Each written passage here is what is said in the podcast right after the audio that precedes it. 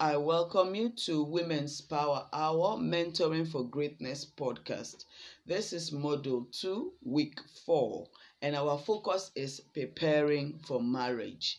Module 2, Week 4, Preparing for Marriage. My name is Regina Petersmore, your host mentor. This is a very, very important topic, especially if you're a single woman or you are a woman who has been waiting on the Lord for a partner or you will soon grow up to desire a partner. Maybe you are young now, you are below 18, but you will soon grow up and you will need to believe God for a partner. Now, this lesson is very important. Many a times, women slow the process of getting their partner because their lives are not ready. They don't understand many things that will prepare them for a wife material. So, you have to understand many, many things to prepare you for a wife material. And the better prepared you are, the quicker your partner will come. Many a times we are not ready and we are praying, but you are not ready. Your life is not ready. Your mind is not ready. Your emotions are not ready. Spiritually, you are not ready. And so the husband will not come faster. So you don't slow the process. Do what will make it quicker so that you will not stay long as a single person. I got married at 25. I trust God. Well, it looks early, but um, you can marry at 21. Nothing wrong with that if you are mature and ready in your mind. All right. Now, preparing for marriage. Now, first of all, this study, we've put in it in a whole week of studies so that you can take a whole week and look at it one at a time. On Monday, you check about who is a wife. You have to really understand who is a wife. A wife is different from a normal woman.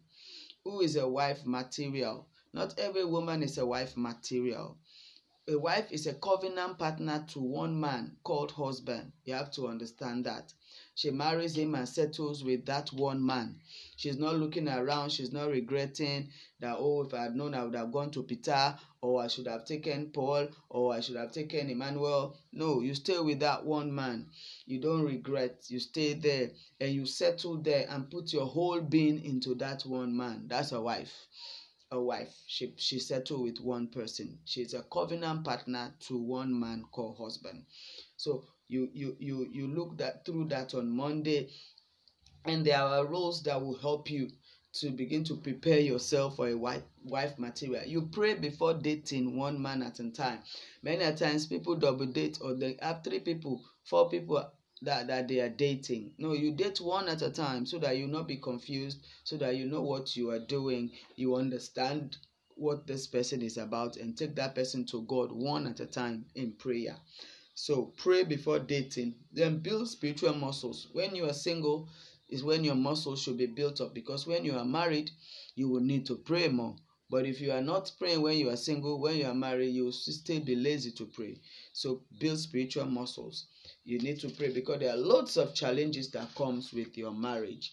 There's in-law challenges fighting demonic challenges warfare all sorts will meet you when you are preparing for marriage or when you get into marriage sorry. Another role is to be a wise spender. Many times when you're single you just spend your money anyhow you buy anything you want you do anything with your money. No now in your single life you have to learn how to structure your finances. Be a wise spender be modest in your dealings. Don't follow your friends to be exorbitant or live a, a life of all sorts and live extravagant. You have to be wise because husbands don't like women that waste their monies. You don't have to be a wasteful woman. Take your time and do modest dealings. Don't compare yourself with anybody. Keep your image splendid. Look good. Look after yourself. Many a times, women, when they're single, they're looking for a partner, they look good. But as soon as they get married, they change. Hope you will not be like that. But even at now that you're trusting God, in fact, you need to look good. Because no man want to marry any woman that look anyhow. Look after yourself. Do your hair, do your nails, do your face. Look nice all right, have a decent tongue. Learn to talk properly. Be a woman with a decent tongue. Don't.